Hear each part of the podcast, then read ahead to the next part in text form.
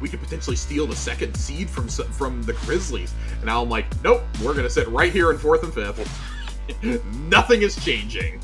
Absolutely nothing. Just kidding. Oh man, dude, it's just you look at it and you're like, okay, so of the stars out there of KD and Booker, Luka Kyrie, LeBron and AD, Ja, Jokic, and Steph Curry. Two of those groups are not making it to the second round this year. That is insane to think about. That's yeah. insane to think about. That two of those are not making it to the next round. Yeah, that's. Uh... Whoever does come out of the West is going to be so exhausted and banged up. Yeah. Like I genu I, man, I have fa- I have faith in us winning any seven game series purely because Luka. Purely Luka. I, I will take Luka uh, over anybody in a seven game series, but oh man, I I need Kyrie to not say things that are racist about JFK or about the Jews for four months. Good luck with that. I need Mark. Mark needs to like take him to synagogue with him or something on Saturday. Like that's what I need him. To, I just, I need him to do something because uh, there there is a Holocaust museum 0.9 miles away from the American Airlines Center. It's bad that that had to be in the Dallas Morning News story about the Kyrie Irving trade. Like, please take him there, educate him. I don't care if you have to tell Luka to pretend to be a flat earther for four months. Do it, and we may win a championship out of it, or at least get a finals berth. But like, oh my, I fucking hate my life. Okay, I can't. I'm I'm in a position where I have to defend Kyrie Irving and a Morris brother. Like, th- this is my life now, and I'm very upset about it. Couldn't have held out for Pascal Siakam. No, had to go get Kyrie. God damn it! Just, just oh, let's just let's go. I'm I'm upset. I'm it's gonna be okay, Josh. It's gonna be okay. All right, let's let's get this party started. Not that I'm not enjoying the. Oh, North Korea is trending. That's not good. What? North Korea is trending on Twitter. Oh, so is peeing. Oh. So. Okay, maybe it's maybe North Korea is peeing then. All right. Here we go. Three, two, one. Hello, Guardians. Welcome back to Tower Casuals, the Destiny podcast. I'm one of your hosts, Corey Deerigan. Alongside me, as always, is the long shot wielding, blue milk chugging, Ronto wrap feasting, lightsaber touching, master of my Disney hopes and dreams, and the sandwich casual, Josh Finney. Oh, oh, man. It was a much needed vacation, but I came back and instantly was like overwhelmed with shit I needed to do. Right. Sorry, we have an expansion dropping in two and a half weeks, and I'm not mentally prepared for it. I know, dude. I can't believe it's so close. It like, does not I, feel like it should be. Yeah, I know. But yeah, no, the, the first like six weeks of this month have just of this year have just completely blown by. I'm not yeah. overly thrilled about it. Um, all I'm gonna say is I was incredibly happy when I went on vacation and saw that there was no. We, we also we're three weeks out. We're two and a half weeks out. and We don't have a Vidoc yet either. Yeah, that's not exactly inspiring confidence in me. That's um, it's coming like it'll probably be here like next week or the week after. Pro- honestly, it's probably like a Monday morning drop. Yeah. Um, they'll be like surprise, and we'll be like ah. I saw the uh, I saw the article that dropped last week, and I was just like, oh, thank God, thank God, it's not the Strand blog. If it was the Strand blog, we were gonna have to figure we were gonna have to figure something out. Uh, we would have done an emergency. We would have convened an emergency pod um, or at least recorded a section and had me on it. But yeah, yeah. and then I saw that the uh, the strand stuff was dropping while I was in Florida. I was like, oh, I'll be back in time. Thank God. Just yeah. thank God that everything worked out perfectly. I took a vacation at an extremely risky time, uh, but it was a much much needed vacation. I had a server that looked like Benjamin Franklin if he brewed his own moonshine. Yes, you told me about. That was wild. Moonshine Franklin Yeah. and his uh, his serving assistant Tommy J. Yeah, he looked he, he kind of looked like Thomas Jefferson without the wig. It was uh, a little wild. I think they were supposed to be French, but That's so Yeah. funny. Tommy J and Moonshine Franklin. Uh, found out that uh, you know Kyrie came to the Mavs, which caused me to audibly scream out loud on a bus and not in a good way. Yeah, I'm. I'm Um, sorry. I messaged you that, and I was like, I don't know if this would, is a great time to be So- messaging him this news, especially. That's how I found out. I, I, I can disclose this. I found out through my Twitter DMs that we had Kyrie being traded to us. Uh, my phone, all the, out of nowhere, just started blowing up. Um, and I was like, "What the hell?" And I looked down at it, and I am getting texts. I'm getting DMs, and uh, I thought I at first when I when I saw the first message, I genuinely thought that I was being like somebody was playing with me because uh, one of my one of my best friends is a huge NBA fan. I thought he was joking with me because he knows how desperate we are to get a second star next to Luka. I was like, dude, there's no way. And then your message, I was like, oh shit, Kyrie is here. God damn it, I gotta actually Google this. So I had to Google it. I was, I was very upset. Everybody else was like, ha ha, you guys got Kyrie. And I'm like, God, fuck y'all. Fuck y'all. I'm not in the mood to deal with this right now. Um, it's been a very distressing week for me. The Super Bowl's about to be insufferable. Sorry to any uh, Eagles or Chiefs fans that listen to this. I don't care about either of your teams. I don't like either of your teams. Yeah, I think it's safe to say I'll be skipping the. Uh, Yeah, I'm I'm I'm sitting I'm sitting this one out. Um I mean, it might be on in like the background or anything, but I'm not like taking time out of my yeah, to watch. I'll have it on for one reason, and that's because uh, Xbox is rumored to have a uh, commercial slot booked. Yeah. Um, and I'm absolutely convinced that if they do actually have one, it's either just a generic Game Pass commercial or it's the Starfield release date. I think I think it's a Starfield commercial. if it's a fucking Starfield commercial, that's the best marketing they've ever done. Yeah. So, um, just it's going to be a very busy couple of weeks. My collector's edition arrived yesterday. Uh, very excited about that. I don't have the Puka up in the office yet. I'm going to find a place for it this week. It is a lot bigger than I thought it was. Is it? So, It did yeah, look it's- big in the commercial. it's like tall and kind of wide. Um, it's definitely like it's probably comparable in size to the Hive Ghost, but the stand makes it feel bigger. right, because it sits Um, higher. It's probably going to sit up on top of my desk, honestly. I don't know if I'll put it in the background just because it's a little precarious sitting on there.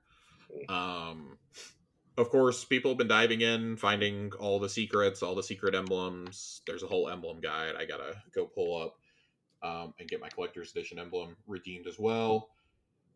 My favorite part is these three little lore books, though, that came with it. So you get it in this really nice case. Uh, if you're watching the YouTube video, you can see it. Um, has the tr- the old tree that used to be in the tower there, and then uh, you got the Vanguard seal on the back, obviously. Nice little slip case here. It looks like the, it looks like the lore books. That case looks like the like the books that they sell. Uh, yeah, it's it's actually kind of similar. And then um, you've got three three journals in here. Um, one about Osiris, uh, one from the perspective of the Cabal, and then uh, one uh, about Neptune. Uh, these are all notes in the Vanguard archives. I've been reading through some of them. We're going to read a little bit out of Osiris's tonight. Um, you know, now that the information is out there, plenty of us uh, have these. Uh, it's not. I went on vacation just before I went on vacation. Like one or two of them had shipped early, and people were posting them all over the internet. And I was like, okay, we'll deal with this in ten days. Yeah. Uh, let's get uh, let's get some people in the server with theirs first before we start posting things. But also, um, if it's anything like previous lore books, there's going to be some pretty decent sized spoilers for the game in there, uh, Yeah. for the expansion. So uh, don't really Maybe read them around- after you play the uh, the campaign at least. I'm definitely reading the Osiris. The Osiris stuff definitely takes place before the campaign, so I feel okay reading those. Um, from what I've read, I've only been able to dive into that and um, a little bit of the Caiatl one. Um, she actually does call Calus a piece of shit in it, which is pretty great. Um, but yeah, really, really slick collector's edition. I like it. Um, it's nice. It, it, it's nice. You know, very uh, iridescent colored. Uh, the puka is. Uh, and I'm I'm very very excited to see what's coming here in a couple of weeks. So we we know so little about the expansion. I feel like we know a lot, and at the same time know absolutely nothing. We know nothing about the story other than hey, Calus is attacking Neomuna, and we probably ride a ship in the first in the first first episode, first mission. Uh, that's about all that we really know. We don't know much beyond that. Uh, I shared a theory that I had in uh, in the Discord about the updated description for the raid a couple of weeks ago, um, Mhm. and then Byf came out and made a video explaining my own theory way better than I did. So,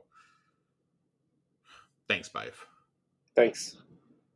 Thanks, Yeah, guy. uh, but for, for for the record, and it's it, not not spoilers at all. Um, the the raid has been updated with the description of uh, fighting, basically fighting an ancient evil. Um, I want to get the exact phrasing correct before I misread this, and before we dive into the 15 blog posts they posted this week. Um, I needed to pull this up anyways for part of what we're going to discuss tonight. Uh, the new raid. Uh, ferried from an unknown time and place, a haunting presence has been detected. We must now confront the ancient evil growing at our doorstep. I'm absolutely 100% convinced this is Nezarec. Mhm. Um, Yeah. We we've expressed our disdain with how uh, Nezarec's plot line was handled in uh, Season of the Plunder, but it would kind of bring everything full circle. You know, we still don't know what Savathun's involvement was uh, in the uh, in the collapse, just that she helped prevent the annihilation of Earth and the Traveler. Um, and that we know that Nezarec was the disciple assigned to attack Earth, uh, ergo, why his pyramid ship is crashed on the moon. Uh, Mithrax's mother eventually found his body. They took parts of it as the relics that we hunt down and plunder. Very curious to see what happens here. Um, I think there's a lot of really cool potential if it is Nezarec to jump between the past and the future, or the past and the present. Excuse me. I think it would be really cool. It would be the only way that we've seen the collapse, and also it would be kind of cool to see Savathun if she was like, "Oh, like whoa, what the fuck?" Uh, because ghosts and guardians do not exist during the collapse. Right. Uh, I think there's some really really cool potential there. Um, but alas, Byf made a really awesome video. Go check out Byf's video. He his theory is way more detailed than mine. That's just kind of like I guess boilerplate stuff. It's cool though. It's, It it would be one of the coolest things they've ever done if they did that. Um, and jumping back and forth between the uh, the past and the present is uh, not exactly unheard of. Uh, Right. You do it in the Vault of Glass. yeah. I mean, plus like I mean, Elsie's whole storyline revolves around that too. Well, and that that's that's my whole thing. Uh, also, is that um, you know Elsie's blessed by the Traveler to uh, be in a time loop. I don't know that we would get caught in a time loop, but I think that there is like what we call it the grandfather clause. I think would be really cool to play out there. Yeah. Um, I mean, we could. I mean, theoret- I mean, theoretically, right? Because, like, I mean, even the stuff that we wanted to see in the Infinite Forest, like, even that though that never came to fruition, this could be a chance to make good on that idea. Also, It's true. I would have to think that Elsie and Osiris would probably be the guides through it. Yeah. Um, which I think it maybe even Drifter, which would be really cool. you know, Um, what'd be cool too is like you could hide like a secret puzzle exotic it or two in there too. Oh, you would have to. There would have to be so many secrets hidden in there. Um, I would hope at that point that you do another quest exotic similar to Divinity. To Divinity. Yeah. That would be the perfect opportunity for it. Yeah. Um, all right, let's let's go ahead and jump in though. We we have an awful lot to get through tonight, Corey. Yeah, we do. Um, so let let's jump in. We're gonna start with we're gonna start with Strand. We're gonna start with Strand. Right. And, uh, We got uh we got an awesome blog post and uh, a Strand teaser video um that posted up on Tuesday uh on the 7th Tuesday morning we got this uh so I I want to get the initial impressions out of the way before we dive into all of these um just from from the skill sets that we see it let, let's talk about the elephant in the room are you talking about the Titan uh, Super? That's exactly. yeah, I, I want to talk about the Titan Super because when the these were first shown off with the Lightfall reveal, we were like, you know, we're not exactly thrilled that it's another punchy class, but we'll wait to see it in action before we issue too much judgment. now that we're kind of seeing it in action, combined with the quote that we got from uh, not I, I don't want to misattribute it to Kevin Yanes, but I think it was posted on the uh, Destiny 2 team Twitter account. Basically saying, hey, you know, Titans, we see you, we understand, you know, the, some of you may are, are probably disappointed in uh, having another, you know, fist-based subclass, but they are trying to lean into the power fantasy of Titans, and that's like breaking shit. I don't I don't know how I feel about that. They did that with Stasis. So yeah, that that's so I, I, I wanted to address that because you now have Fists of Havoc, you have Behemoth, and now you're gonna have um oh my god, I'm completely Berserker. forgetting Berserker. Berserker. Now I, wa- I, I do want to say Berserker looks fucking cool. Those blades coming off your arm look fucking cool. It reminds me of Kratos. Kratos. And I saw this kicked around in the Discord, and they were like, "What if you could use it like Kratos?" And it's like, just I mean, simply put, y- you you couldn't do that. That would be so insanely overpowered in PvP. If this was a PVE only game, I 100% think that's what the super would be. Um, but I think PvP causes you to rein it in a little bit. Again, I want to wait until we actually get to play with this, but I I mean, I gotta, I gotta kind of agree with what I've seen a lot of Titans, Titan main saying is they're not thrilled about this, and then on top of that, Thunder Crash is getting nerfed, Yeah, I know. Which saw we're going to talk about in the abilities post a little bit later. Uh, that's none of that is exactly inspiring. Um, Yeah. it's very difficult to justify using Fists of Havoc, Behemoth, and I'm I don't know what Berserker looks. I don't know what Berserker is going to look like. It is entirely possible the abilities are just so fucking good.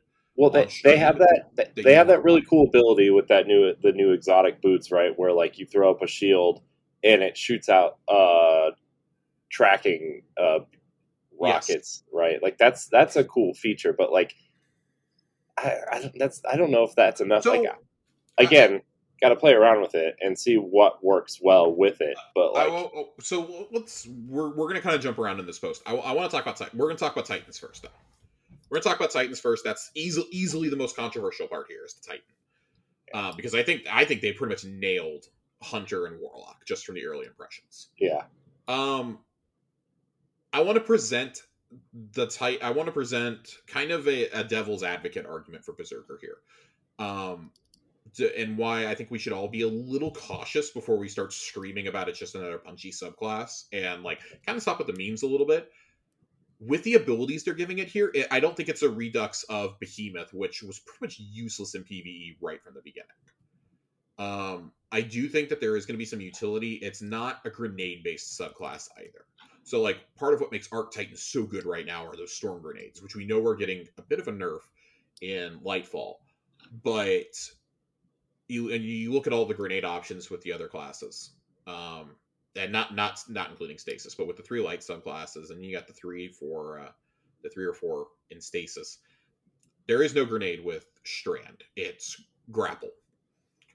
I think that's going to cause the other abilities to be obviously supercharged. I think this is kind of the ability subclass to where like if you don't need that raw DPS that Thunder Crash gives you, I could very well see okay, hey, we've got a bubble titan, but if you have more than one titan instead of running Thunder Crash, maybe you're running Strand just to help with uh, help suspend enemies.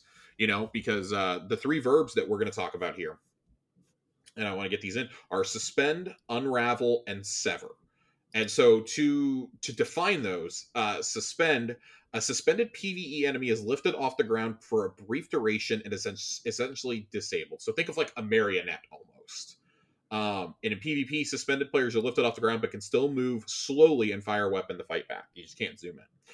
Uh, unravel. Attacking an unraveled enemy will cause threads to burst out of the target and attack other nearby targets. Once hit, the target becomes unraveled and severed. A severed enemy is less capable of affecting the material world, reducing their damage output as a result. I can absolutely see, since Titans are already the tanks, what if Titans are also weakening everything for the rest of the team? Yeah. Providing those debuffs. Because these strand debuffs, I think, are going to be huge in raids. Yeah. I don't know. I, I don't know how the supers are going to be in terms of like boss DPS, but I think in terms of like support classes, like if you've got somebody who like has just the meta loadout for their stuff, you know, they they've got their. Uh, we're using we're use linears as an example here. Like say linear fusions are still top tier DPS. They've got their they've got their Taipan on. They they've got their secondary weapons ready to go. They've got all their you know abilities kind of fine tuned they could be dealing all of this if they're not in charge of providing the debuff for Void, for example. Like if you're a hunter or a titan, and you could be just buffing, uh, debuffing all the other targets, all the ads, even like orange bars and stuff like that for your team to mow down. Like I'm, I'm thinking of things like um, the final encounter about the Disciple, or even an exhibition. I, I'm thinking of those particular encounters when I think of just the waves of enemies that come at you and how you can now granted like those are those are much easier than when they first came out but I, am thinking of that i'm thinking of the final mission in the witch queen campaign uh, i'm thinking of the circular room where you fight the, the giant scorn boss during the campaign and there's just again waves of enemies coming at you I don't know how viable it's going to be in three v uh, in uh, three person activities such as dungeons, but I think in raids there's definitely a place for somebody to be running Strand, like just just gut reaction from looking at all of this. Yeah. So Titan. Let's talk about let's talk about berserkers. Let's the Titan it. Strand melee ability is Frenzied Blade. When you press the melee button, the Titan dashes forward and slashes at enemies with their strand arm blades, severing victims and decreasing damage output. With a default set of three charges, Titans can change the, can chain these slashes together for maximum offensive power. I think that's fucking cool. Yeah, that's cool. I think that's going to be really fucking busted in PvP initially, by the way. Yeah. In something like momentum control, if you can stay alive long enough to get close, I can absolutely see that being like that's almost like a mini spectral blade, it sounds like. Which I'm down with because that's not shoulder charge or hammers or shield bash. Like this is a totally new ability. And I think that's something that they've always kind of nailed with the Titans, I think, is the the hard melee. Yeah. So I'm glad to see that's continuing. I, I think that that is leaning into the power fantasy of the class. Mhm. Um, and then the the aspects that you're going to get into the fray, destroying a tangle weaves woven mail unto the Titan and nearby allies. In addition to reducing damage taken, this aspect also increases the Titan's melee energy regeneration while wearing woven mail. They, between this and the grapple, you can absolutely make your dream melee build here. Like, I absolutely cannot wait to see what happens with Demolitionist. I, I think there are just some absolutely absurd things that are going to happen here. And then Drengr's Lash. When the Titan casts their class ability, so your barricade, Titans will blast forward a powerful ripple in reality, suspending enemies caught in the shockwave's path. That combined with the uh, exotic that Corey was talking about earlier, again, you're going to see some wild shit. Yeah. So I think as a support class, this is going to be an awesome class to use. Yeah. I think this could be an awful lot of fun. But again, we have to talk about the super Blade Fury. Sees Titans dual wield fist blades and roaming the battlefield with ill intent. The super's light attack is a supercharged version of the frenzied blade melee attack, so essentially spectral blades. And each light attack that connects increases the next attack's speed, which tops out after three hits. In addition, connecting light attacks also builds energy for the super's heavy attack with each hit. With the heavy attack, the Titan hurls a pair of projectiles forward that seek out enemies, suspending and damaging them on impact. This is going to be awesome in PvP. I understand that we all want another Titan super that can be really, really good in PvE without having to have like some absurd build. John has a great behemoth build, Yeah. but Yeah. I think we it to me all want- awesome. I think we all want more for PvE. In PvP, this is going to be awesome. Titans have yet another great build, I think, for PvP. So I'm I'm very, very, very excited. Um Corey, Yeah, as cool. as our resident Titan, how how are you feeling after hearing all that? Basically hearing that this is this is a melee focused class. What are the odds of you personally, the way you play your Titan? I mean? I love a good melee, uh, a good melee up close and personal Mhm. Titan build, right? Like that. That's not. I don't think that's what I'm upset about about the Strand Titan. Like I think there's a lot of cool things you can do with the outside abilities. It's the the super in particular because it's it's it's almost shot for shot the same as a striker Titan that's not using Thunder Crash, right? Like yeah. That's that's like I think the blades are cool. I think I think having a up close and like a super punchy Titan with you know with a glaive or a shotgun up close mixed with that with cool melee abilities is going to be super awesome, right? I, I think I really do think that's going to be awesome.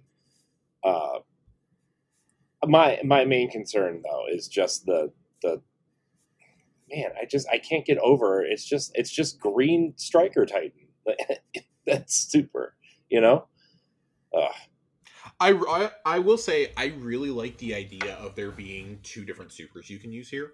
Um, yeah. Not necessarily two different, but you have your up close and personal, and then you can you can build the energy for a mega attack. I want to see how that works in PVE because it could be something as simple as, hey, wipe out a bunch of ads and then hurl your blades at the boss or at the yeah. mini boss or something. I could see that being something really cool. I fully expect to see a totally broken build within a week of this coming out. Yeah. Um, I think that's going to be a lot of fun personally.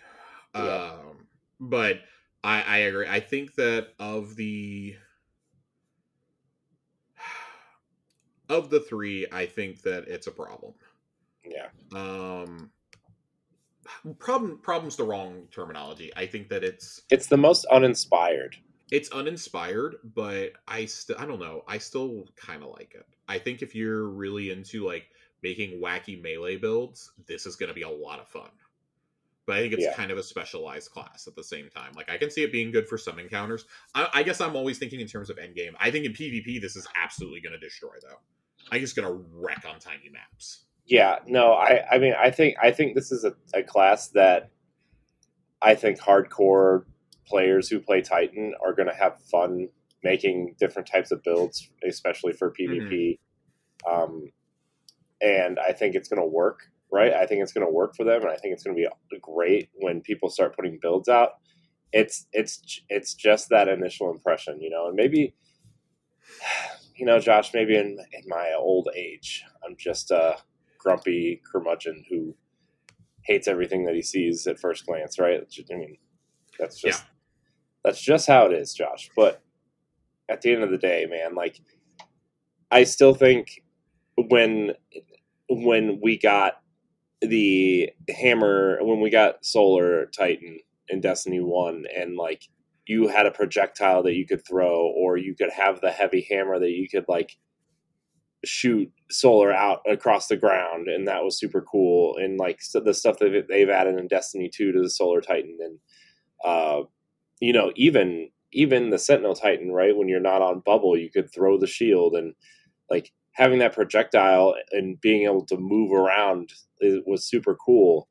Uh, and just to have like another big kind of clunky, I can't really have that much control using my super. And granted, we haven't seen the rest of the super and how you can customize it right. And I'm judging this by a, a you know, like a two a two minute trailer with like you know other subclasses and everything. So really like thirty maybe 20 seconds of footage of a Titan, but like, you know, it, it's just, it feels uninspired a little bit, but I, I'm also excited because, and I'm sure we'll talk about this a little bit later, but they said, you know, at, towards the end of the campaign that you're going to have close to a full build for the subclass yeah. with aspects and everything to play around with, uh, which has me excited. Uh, unlike, yeah, none, of, unlike, none of this uh, stasis bullshit. Stasis Oh my gosh, that was which is just... still horrible years later, and it's the sole reason why I don't have Shadebinder unlocked on my Warlock. Yeah, um, I would like to play as Shadebinder, and I can't. Um, all right, let's let's let's let's move on a little bit. We got we got two other subclasses to get through here. Yeah, uh, Broodweaver, the Warlocks. The Warlock is our Strand Minion Master. So this is kind of wild. Uh, threadlings are explosive minions woven from strand matter. The Broodweaver, being the cerebral type, is more in tune with threadlings than the other classes. Threadlings will run forward, jump on enemies, and explode, but only the Warlock's threadlings will return to the Warlock and travel with them if they can't find a target. So that's kind of wild, first off. So here's here's the strand aspects. Uh, I'm very excited. So the aspects, uh, Weaver's Call. On Riftcast, the Warlock weaves three threadling eggs, which hatch into threadlings when they hit a surface. Any perched threadlings are converted to additional eggs. And then Mindspun Invocation. This aspect improves several of the Warlock's abilities. Grapple. When you execute a grapple melee, the Warlock weaves three threadling eggs from the target. Threadling Grenade. You can consume your grenade to generate a full complement of perched threadlings. Shackle Grenade. You can consume your Shackle Grenade to gain a buff, creating suspending detonation on every kill. It culminates in the Super Needle Storm, a deadly combination of burst damage and area denial. On cast, the Warlock conjures strand matter into a fusillade of hardened spikes, launching them forward with a wave of their hand. The missiles will stick into enemies and the environment alike before detonating and reweaving themselves into an army of threadlings that will hunt down any survivors. This is another one. I need to see how this looks up close and personal. Um, when it comes to like boss DPS, I think this is another one where, hey, if you have a bunch of warlocks on a raid team, which let's be honest, there's a lot of warlocks usually on a raid team, um, maybe you get one or two of these guys. Maybe you get one of these in here to just use their super for ad clear. Yeah. Um, in certain encounters, I could see this being a huge help. Um, I think again, I think this is going to be a problem in PvP. I I think that's like the kind of the common thing with Strand is man, this feels like it's going to be a problem with PvP. Like when we saw Shadebinder and Revenant for Stasis, I think we already knew these are going to be a problem in PvP, but these are going to be awesome in PvE.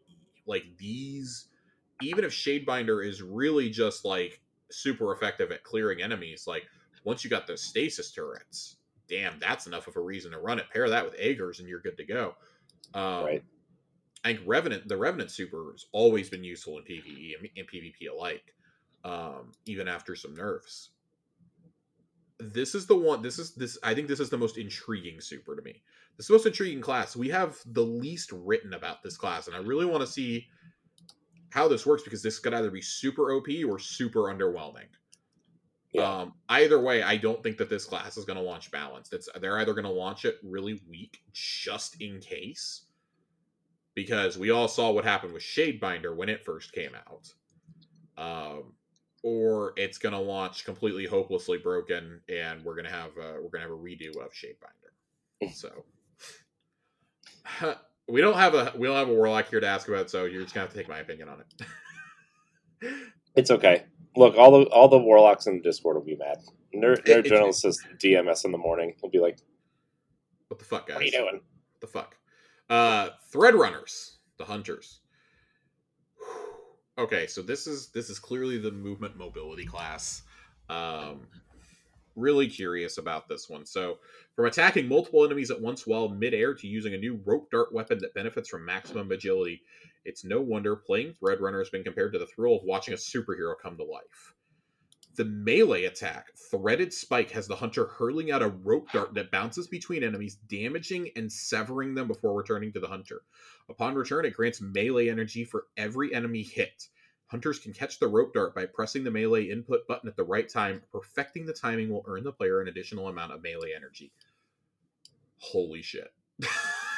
this with things like uh Liar's Handshake or like Omkar's Spine is going to be nutty Yeah, this is going to be absolutely nutty. I want to see I want to see exactly how this works, but I think this is going to be this with like one two punch shotties could be a lot of fun. Uh of course, the two strand aspects ensnaring slam while in the air, press the air move input to slam downwards, suspending all nearby enemies. So definitely a move that I feel belong. I'm the the hunters keep getting these slam moves, okay, and I keep feeling like these need to be Titan moves. This feels everybody like wants a to be a Titan. Titan, Josh. You know, This feels like a Titan move to me. Um, not complaining, but uh, this is an- yet another subclass that uh, that this happens. We had this with um, oh my god, Shattered. We had this with Shatter Dive. We had this with uh, the uh, there. There's the uh, the melee slam. God, I'm completely forgetting what it's called. There's the melee slam with uh, Void, and then uh, you even get the uh, the dodge flip on Solar to make everybody radiant. So we've got enough slams now, everybody. I promise you. Uh, Widow Silk. This aspect grants an additional grenade charge. The hunter's grapple ability creates a persistent grapple tangle when it latches, which fully refunds grenade energy when grappled to. Hunters can use this ability to set up chains of grapple points that the entire team can use, greatly enhancing their ability to quickly move around in combat and or traverse the environment. The lethal combination of grapple and rope dart converge with the super silk strike. When activated, the hunter uses their grapple to freely move through the world in third person view while also throwing their rope dart to strike down enemies. Hunters will be able to use grapple more often during the super, and the rope dart features both a light and heavy attack. The light attack is meant for single opponents and can be used in air and on the ground. When on the ground, the hunter can chain attacks seamlessly. Hitting an enemy with the tip of the dart deals bonus damage, and defeating an enemy causes the enemy to explode. The heavy attack has the hunter swing the rope dart around in 360 degree arc, damaging all nearby enemies. As with the light attack, this can be used on the ground or in the air. I again, I need to see this in practice, like not just in a uh, 90 second trailer, but that's kind of dope. Yeah, it sounds pretty cool, actually. That's kind of what I had hoped that the Titan Super would be, frankly. Uh, w- would you feel better if this Super was the Titan Super? I mean, maybe. This I- kind I of think play, cool. this plays into that God of War fantasy we were talking about. Yeah, I mean, yeah, I mean, it's If- cool. A rope dart if you're like chucking your chucking your blades and whatnot. Yeah, I mean that's cool. Like I, I really like the chains in God of War. Like I, I think it I like the speed of the combat and I think if you want to do some sort of melee like style build, I think some range a ranged melee would be super cool, right? Like I think that works. I think that'd be super cool. I mean, I know this isn't necessarily a, a range thing or a melee thing, but like it, it's super cool. Like it's a it's a cool it's a cool ability and Yeah, a little bit jealous. I mean, you can have my green striker move if you uh, want. I'm I'll good. I'm good. I'm good. I don't want it. we don't do that here. Um, yeah, I, I think that this is going to be kind of cool, and I do like that it's leaning into hunters already being the mobility class. I think that makes it a lot of fun too. Yeah. Um, but I want to see how grapples feel. If grapples don't feel good, then this whole class isn't going to feel good. That's the problem. Yeah. Um, and we still have yet to see how grapple points are going to be used in PvP, because this class could be a major problem in PvP Mhm. um, and not just ability wise, but because you can create grapple points for your whole team. Mhm. There could be a lot of issues. You can attack from midair with it. uh, You get better, better airborne effectiveness, things like that. Um, Yeah. I want to read a little bit of background on uh, on Strand up here before we uh, before we move too much further. Give me that background, Josh. Yeah, I probably Give should have done me. this, but we we want to jump straight into the Titans. Um, think of an era where film a film where no explosion was too big and no action set piece was too over the top. That aesthetic informed much of Lightfall's tone and had a big influence on Strand itself, even before it was formerly known as Strand. The team had many concepts for Damage Type 5, as it was originally called in development, before aligning on the features set and lore that brought it to life. We had a few frontrunner concepts for a while, says Kevin Yanes. Part of my desire was to have something more astral in the game. Strand also aligned really well to the fantasy of the product, the 80s action hero. There wasn't a single aha moment where all threads of Strand ne- fell neatly into place. Instead, it was a result of a continuous dialogue with the team about what would make for exciting gameplay, what makes sense from a narrative standpoint, and how they could make those ideas manifest in the game. Its Damage Type 5 slowly morphed into something a bit more specific, then called Dark Telekinesis, which evolved further, eventually manifesting into what we have today. Uh, we had a lot of conversations about where weaves came from and trying to reinforce the physical language for how it manifests and looks to make it feel like it was the same darkness family as Stasis. The more the team talked, the more concepts and evocative language that describes Strand with terms and descriptors like weave, tangle, and universal strings of consciousness came to be. It's everyone building on everyone's ideas, says Eric Smith. How we choose to implement these things affects how we talk about it and vice versa. Weaving objects instead of spawning objects or summoning objects. It becomes part of the aesthetic. Um, and then um, I meant to read this when we were talking about uh, the debuffs. The major buff coming with Strand is Woven Mail. We talked about that earlier with the uh, with the Titan. With this ability, the Guardian is sheathed in a protective mesh of Strand matter, reducing incoming damage. Note that in PvP, Woven Mail will only reduce damage taken on the body. Head damage and melee damage will continue as normal. Um, and then there's several uh, there's several paragraphs here about the grapple. Um, you guys can go and read that. Um, I'm totally on board. Um, one of the thoughts that they have is I defeat an enemy with my melee ability. They unwind into a tangle. I grapple onto the tangle, which refunds my grapple, and snatch the tangle out of midair.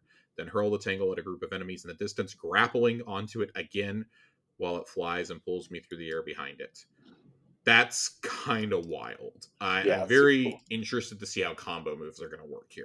Oh my gosh! I mean, they literally showed the the yeeting Titan with somebody attached to the Titan, right? Like in one of the things. Yeah. So I'm ve- I'm so excited, and especially like knowing you can do like the slam, or like you could ride a Titan doing that, and then uh, unleash the Hunter Super could be absolutely wild. yeah, Um, let's talk, and then let's talk about these uh, these these fragments. They they have four fragments they're ready to talk about now. The rest we're going to be able to find out about in game. Thread of Ascent, activating your grenade ability, reloads equipped weapon and grants increased weapon handling and airborne effectiveness for a short time. Uh, that's going to be uh, a very PvP heavy aspect. Thread of Fury, damaging targets with a tangle grants melee energy. Thread of Finality, finishers generate threadlings. Thread of Warding, picking up an orb of power grants woven mail. That's going to be another essential one, I think. yeah. Um, there was one other thing I wanted to read in here, and I don't know where it where where the hell was it? Where is it? to- Well, so I'm kind of annoyed because the way this blog post is broken up is really aggravating. Um, Yeah, it seems it's it was that way too last week we yeah. were- when we There were all doing. I had to Okay, like jump all so over it's down here. It's not even bolded. That's why I couldn't find it. Uh, about the grenades, really quickly. So there are actual grenades, but this is like a throwaway two sentences here.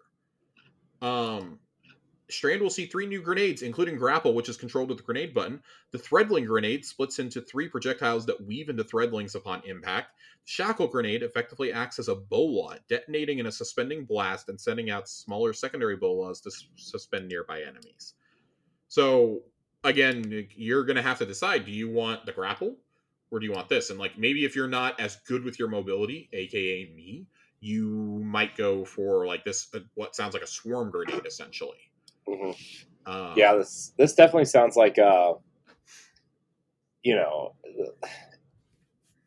yeah, it definitely sounds like you, if you want to be agile and move around the environment quick and pull off cool shots and stuff, you're gonna want to grapple. But if you are like like a Titan, the Titan, for example, like if you're building an up close melee type build and you want to throw a grenade, like you're gonna want to throw a grenade in there to like do some sort of damage before you get in there to start punching people in the face, right? Like that.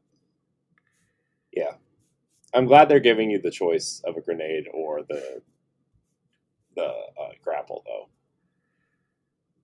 Yeah, I'm I'm down. I'm glad that it's not it's not like it sounded like at first, which when they first revealed Strand, it sounded like there were no grenades, period. And I mean, in fact, that was like kind of my belief. That's literally two sentences tucked in there at the end. Mhm. It's two sentences. If you didn't read the Warlock description, you wouldn't you could probably skip through this entire thing like I did on two reads of this and not see the grenade abilities. Um, Yeah. So that's kind of aggravating. All right. That's one blog post now. We have two more to get through. Two more, everybody. Strap Oh, in. man. I got to take a drink. I brought, I a brought a sippy Gatorade sip. with me this week. Sippy sip. I brought a Red Bull and a water. Oh, Red Bull's for the energy, though, because it's been a long week. this is a Gatorade energy drink.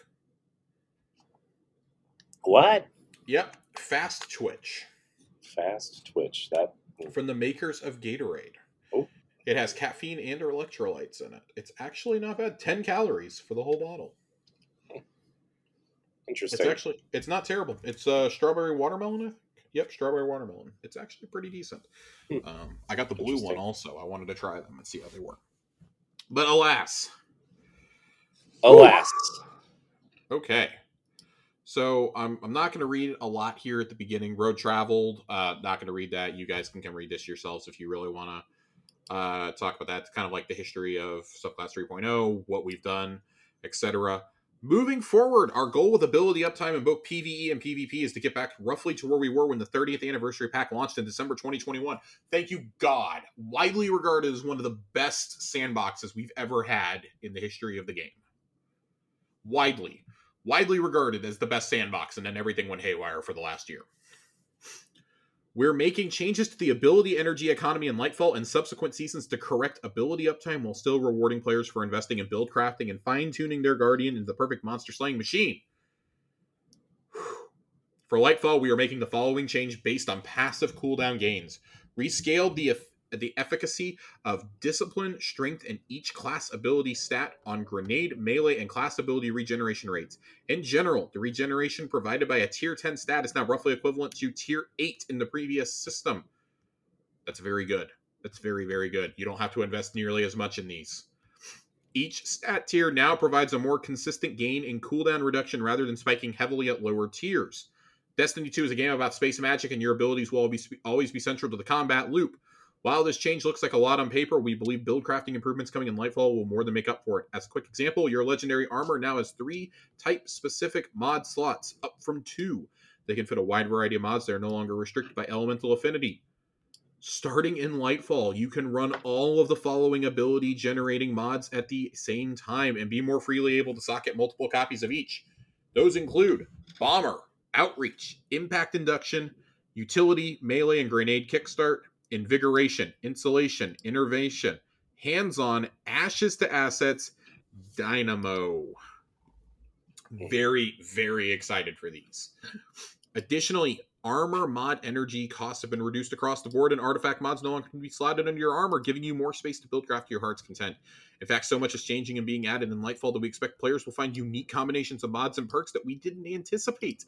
In the coming seasons, we'll continue to tune the greater ability energy economy along with updates to specific ability potency to make them feel more powerful.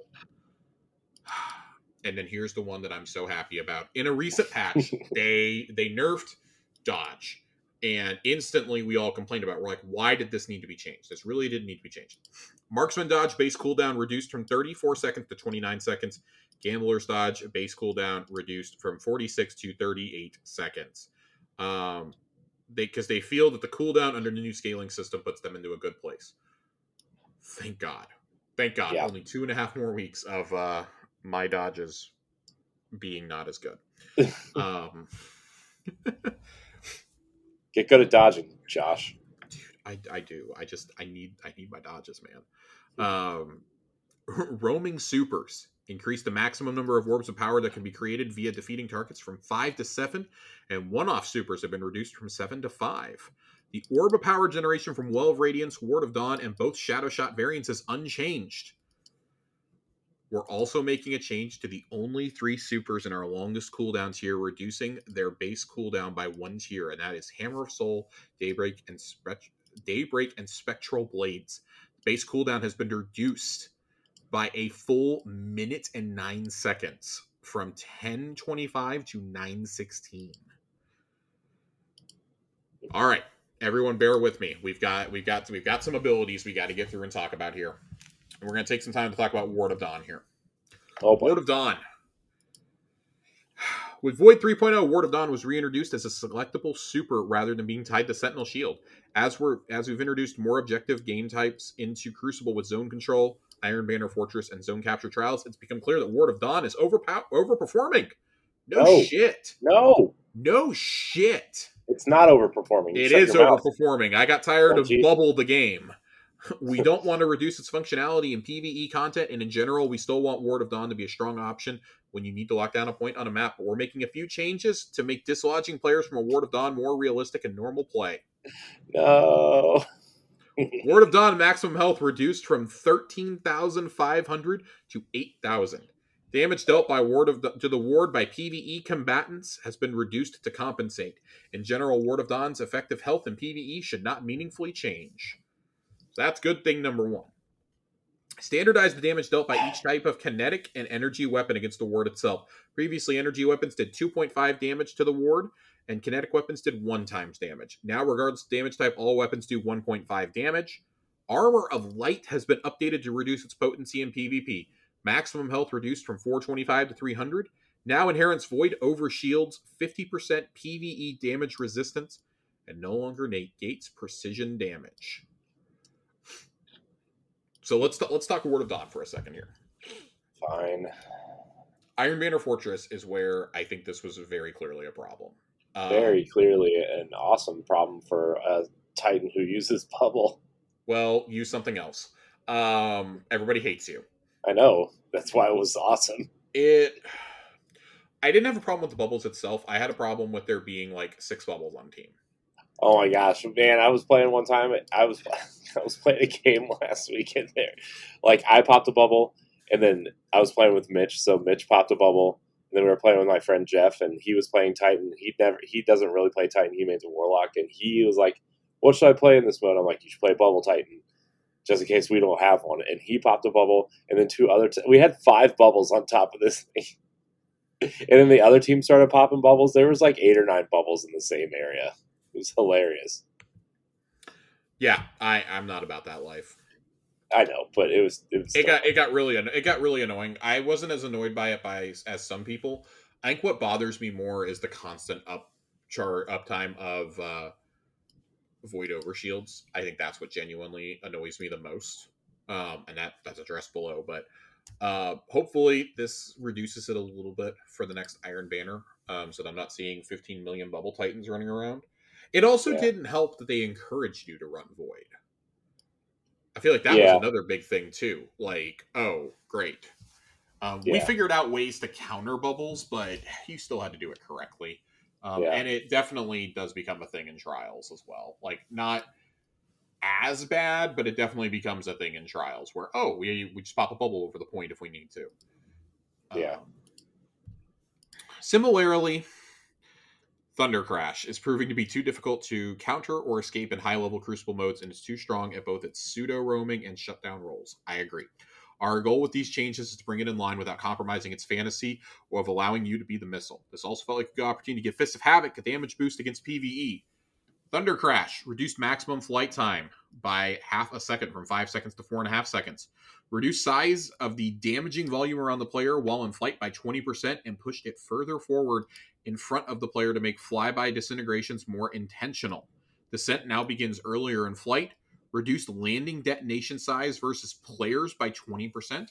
Unchanged versus PvE. Should be noted, unchanged in PvE. So keep being the missile, everybody. I love you. If you run this in high in high level raids, I love you. I love you so much for running this. God bless you. And in Fist of Havoc, increase PvE damage by 20%. Nobody's using Fist of Havoc. Just straight up. Nobody's going to use Fist of Havoc. Um, I think these are these are fair changes. Um, that detonation size is massive. Yeah, It's fucking huge. it's pretty big. and it lasts forever. Yeah, it's pretty long. Yeah, it's it's. It's time. It, It- it's time. It's time. You guys had your fun, okay? Just like I you had, my your fun. fun. It's still going to be an extremely viable option in PvP. Um, Yeah. But yeah, uh, I, I like the I like these changes personally. Um, but I also am not a Titan main. Arc 3.0's Spark of Resistance Fragment is achieving our intended goal of making close range combat safer to engage with, but it's a bit too easy to keep rolling through an entire PvE encounter or Crucible skirmish. We're making a couple changes here to increase the difficulty of doing so without changing the potency while you're in the fray. Nearby enemy count requirement for activation has been changed from 2 to 3, and linger time after you're no longer surrounded from 4 seconds to 2 seconds. Cool. With Solar 3.0, increased daybreak duration provided by of Flame was removed, which has left daybreak in a lackluster place. In addition to the cooldown reduction detailed above, we're reducing its attack cost and increasing its damage output against PvE targets. Uh, super energy cost refunded from 10% to 6.5% per swing, increased PvE damage by 25%. I'm curious to see if this gets any use in PvE. I still don't think it's going to, but Yeah. cool? Question mark? Neat. I'll Maybe. wait and see if somebody makes a really OP build for it, but uh, I never really saw these in PvE to begin with, and I still don't think we're going to see them in PvE. Yeah. And in Phoenix Dive. Phoenix Dive has struggled to find a solid role in most gameplay styles and is too difficult to justify picking over healing or empowering rifts, we're making a suite of changes to increase its viability across game modes, including a base cooldown reduction. Base cooldown reduced from 82 seconds to a whopping 55 seconds. While Heat Rises is active, restoration duration increased from 1 second to 3 seconds. While Daybreak is active, Phoenix Dive's cooldown is significantly reduced, allowing for rapid reactivations. And also, while Daybreak is active, the detonation maximum damage is increased from 80 to 220. This might this might help with it. I genuinely think this might get more people using it, or at least experimenting with it. We'll see. Yeah. Oh man, I'm very excited about this next one. Guardians are getting a little sturdier. Starting in Lightfall, physics collisions damage will no longer be lethal to Guardians. Fall damage will still be lethal when Lightfall launches, but we plan to also make that non lethal in a mid season update. You'll still take damage from physics collisions, but it will generally leave you at 1 HP instead of outright splattering you. We'll hope you'll take this newfound freedom and run with it. We found it's more fun to hurl ourselves headlong into danger without worrying about what's in our way. Very excited. This has taken way too long. No more notes. No more notes, please. new tools in the arsenal. We're adding some new fragments to the light subclasses and updating a handful of fragments on solar and void to tie into the new subclass pickups void breaches and fire spites. Some of these fragment additions are intended as spiritual successors to combat style mods that aren't making the jump over to the new armor crafting system, and some are brand new additions intended to access the subclass open access to subclass verbs that some classes did not have before. Here's the details. The two new spark the two new uh aspects for arc Spark of Instinct. When critically wounded, taking damage from nearby enemies emits a, emits a burst of damaging arc energy that jolts targets. And Spark of Haste. You have greatly increased resilience, recovery, and mobility while sprinting. Very excited for that one. As someone who has run Arc pretty much exclusively since uh, Arc 3.0 came out, extremely yeah. excited about this one. Um, Solar. Fire Spites that's their that's the new verb we're using here. Fire, Fire spites are created by a suite of new and existing solar fragments and grant grenade energy on pickup. So basically, kind of how we pick up um, elemental wells now. Ember of Mercy is brand new. When you revive an ally, you and other nearby allies gain restoration. Picking up a fire spite grants restoration. That's that's going to be a big one for uh, for healing classes. Yeah an Ember of Resolve. Solar Grenade Final Blows cure you. I cannot wait to see those uh, guys like Joasis who run an insane fusion grenade build yeah. Uh, constantly be healing themselves. I think that's going to be awesome. Man, that's going to be. I'm going to have to get that build from him because I am. Uh, too, I I'm going to have to get it too. And then you have uh, we have three updates to uh, to uh, these aspects. Ember of Tempering now creates a fire spite on solar weapon kills when active, in addition to its original effects. Ember of Combustion now creates a fire spite on super solar defeats, in addition to original effects. And Ember of Searing now creates a fire spite when defeating scorched targets, in addition to its original effects. So uh, some of the better aspects just got better. And then Void Let's talk about void breaches. Void breaches are created by a selection of new and existing void fragments and grant, class ability energy on pickup.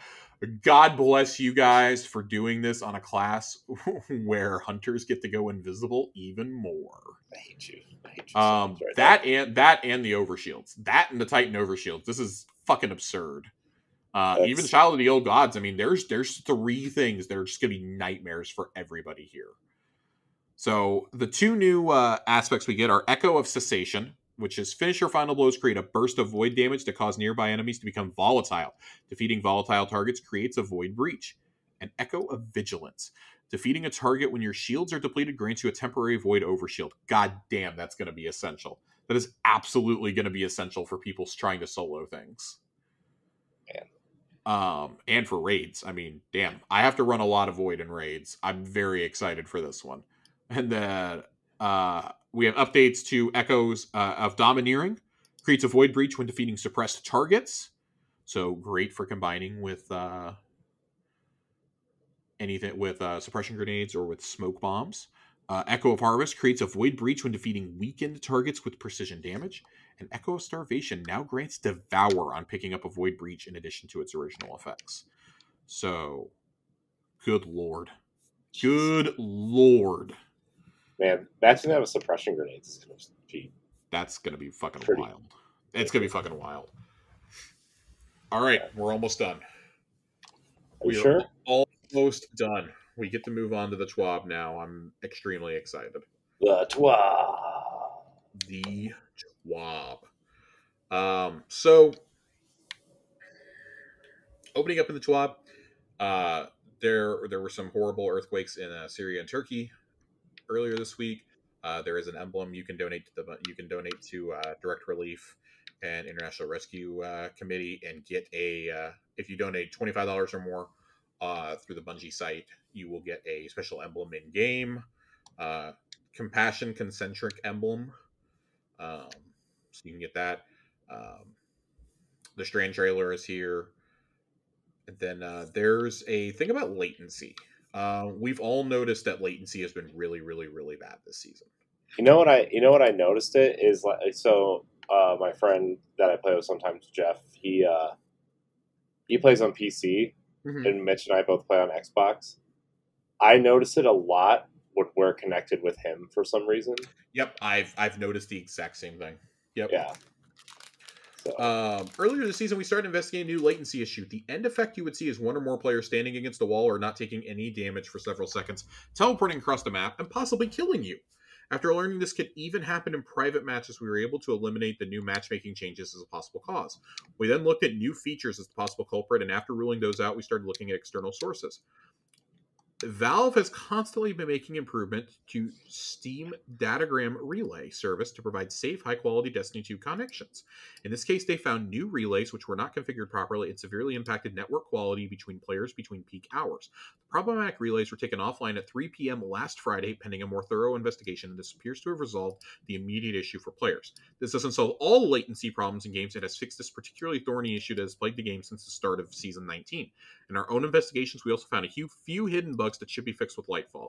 These should improve network quality even further for players with good network connections. Thank you fucking God. Because I Mhm. cannot tell you how much of a nightmare Iron Banner was when I was playing with PC players. right. It was fine when I was just console, when it was console to console. When I was playing with groups of PC players or even trials, there were people teleporting all over the place. Yeah. It was awful. It was absolutely awful. It was a completely miserable experience.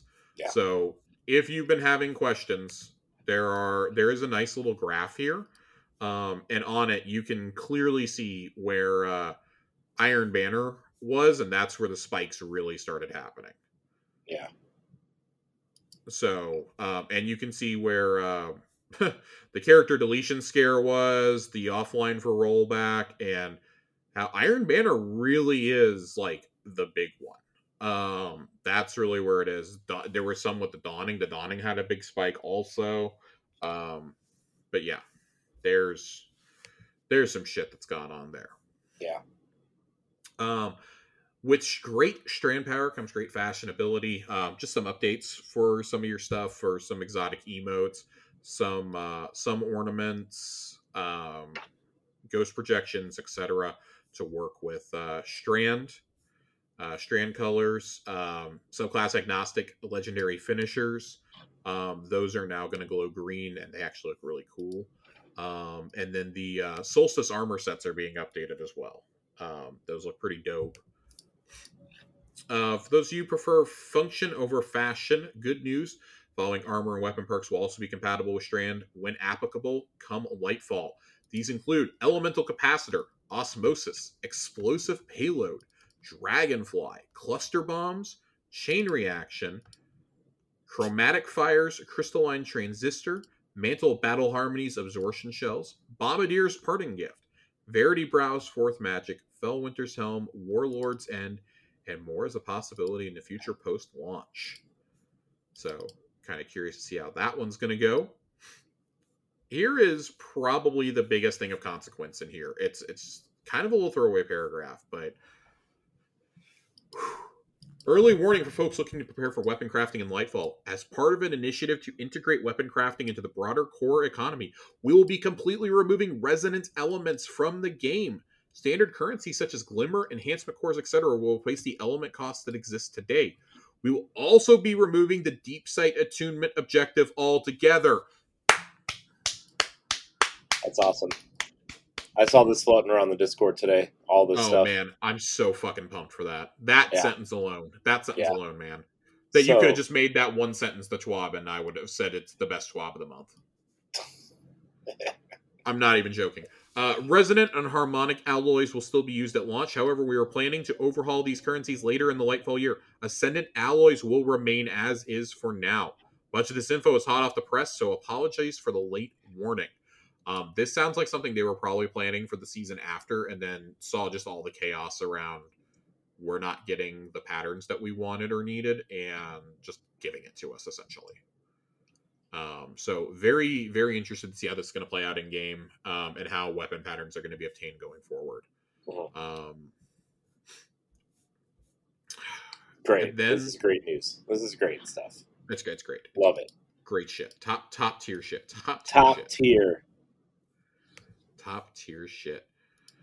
We have the winners of the Halloween fashion contest, Corey. Great. Love it. Let's break this down. Do it. Hunters had 56% of the vote for Team Spider. I don't know who the fuck was voting Team Beetle for the Hunters, but whoever you are, I will. Somebody was. Somebody was. Titans also said they were Team Spider with a whopping 72% of the votes. As they should. It should have been higher. It probably should have been higher because that Beetle set is awful. Warlocks broke the mode altogether with Team Beetle taking 53% of the votes. I really can't believe that that one was close. I think that the Beetle set is significantly better than the Spider set, but I don't think the Spider set's very good either. I 100% agree. I don't think either set is good, but the Beetle set is definitely better. Yeah. I can't believe it was that close. Yeah. And then the Trials map this week. If you're listening to this, Trials is live or will be live in a few hours. Radiant Cliffs. So, good luck. Good luck if you plan on playing Trials this weekend. Probably going to be me. Um. So, items being deprecated at the start of year six. I want to talk about this real fast. So, um, all bounties, mission, and quests from Risen, Haunted, Plunder, and Seraph, all ritual and pinnacle quests and ornaments. The gear will become available in Monumental Lost Lights Exotic Archive. Thank God I can go buy all the Gambit ornaments I've skipped this year. Um, Risen Umbral, all the Umbral energies, fig- Figments of Darkness, Vestiges of Dread, etc., etc., are all going to disappear. Exoframe modules, things like that. Uh, those will be manually discarded uh, oh, excuse me, these will be deprecated and manually discarded from player inventories. So uh, a bunch of us are going to sit there and have to uh, delete stuff at the very beginning of Lightfall, apparently. Yep. Um, I'll do that before I sit there and uh, join in. So very, very, very interested to see what happens there. There, wa- I thought it was listed in here, and it's really bothering me that it's not it's bothering me that it's it is it here maybe Hang on i'm i'm looking at something because it's really bothering me um Let's describe all the things in Josh's background two bookshelves, a ghost, and Oswald the Lucky Rabbit, which I've, I very much appreciate. An Eevee, a Gengar, a ukulele, bunch of books, and a Titan shield. Okay i had to go to, i had to go to another uh i had to go to another uh thing here. Um so oh okay. With Lightfall, players can expect all season 16 to 19 content to enter the Destiny content vault, excluding season 16 PsyOps Battlegrounds and season 19 Heist Battlegrounds, which will instead be added to the Vanguard Ops playlist beginning in season 20. We fully expected this, by the way. Fully expected this. Six new activities going straight into it. I think that's great personally. However, I want to bemoan the loss. Uh, the only thing I really care about us losing because Vox Obscura can go burn in hell. Fuck that. Fuck that mission. That mission can go away forever. Operation Seraph Shield's being taken out of the game, and that's that's kind of a sore point with me because I think that's such a good mission. I think it effectively could be a dungeon if you tweaked a few things. Yeah. It really feels like it was meant to be a dungeon originally, and that, I think that's why it's not sitting well with me. hmm Um, It is super cool. yeah, I have the same feelings about this as I do about Presage. I think both of these should still be in the game. Um, Yeah. Presage was cool. I think. I mean, I think a lot of the missions. There's no there's no reason that. Presage can't be part of the uh part of the Vanguard Ops playlist. There's no reason. I understand not having Hawkmoon the Hawkmoon quest in there. I get that. But there's no reason that Presage and Seraph Shield cannot be part of the game. Yeah. There's absolutely no reason.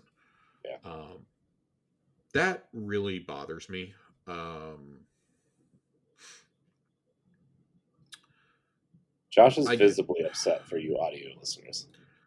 I mean, I I guess I'm just I'm ag- I'm just I guess I'm just aggravated. Um I don't see any reason for Seraph Shield to be vaulted when it largely reuses assets. Um Ketchcrash, I get I get vaulting Ketchcrash. There's I mean, you could add that as a Vanguard op, but that's a six person activity, so why would you do that? Um, everybody complained about it the whole season, anyways. That and the expeditions. All y'all did was complain about those, so don't pretend like you like them now.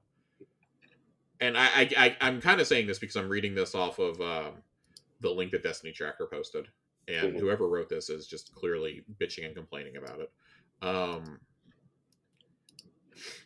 I understand the critique here, um, and we've talked about it before, of wanting to see a playlist filled with Zero Hour, Whisper of the Worm, Vox Obscura, and more.